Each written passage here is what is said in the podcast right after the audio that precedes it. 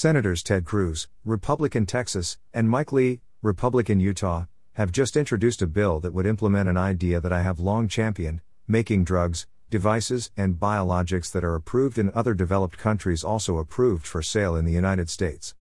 Highlights of the Reciprocity Ensures Streamlined Use of Life Saving Treatments Act, S. 2388, or the Result Act, include amending the Food, Drug and Cosmetic Act to allow for reciprocal approval of drugs, devices, and biologics from foreign sponsors in certain trusted, developed countries, including EU member countries, Israel, Australia, Canada, and Japan. Encouraging the FDA to expeditiously review life saving drug and device applications, this legislation would provide the FDA with a 30 day window to approve or deny a sponsor's application. The HHS Secretary is instructed to approve a drug, device, or biologic if the FDA confirms the product is lawfully approved for sale in one of the listed countries. Not a banned device by current FDA standards. There is a public health or unmet medical need for the product.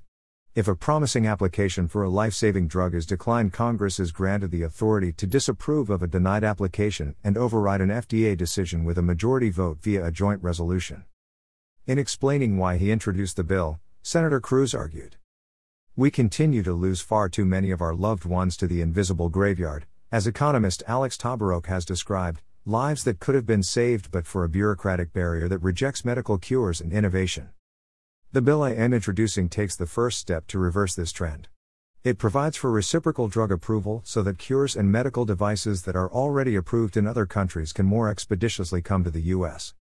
This post first appeared at Marginal Revolution. Alex Tabarrok. Alex Tabarrok is a professor of economics at George Mason University. He blogs at Marginal Revolution with Tyler Cowen. This article was originally published on fee.org. Read the original article.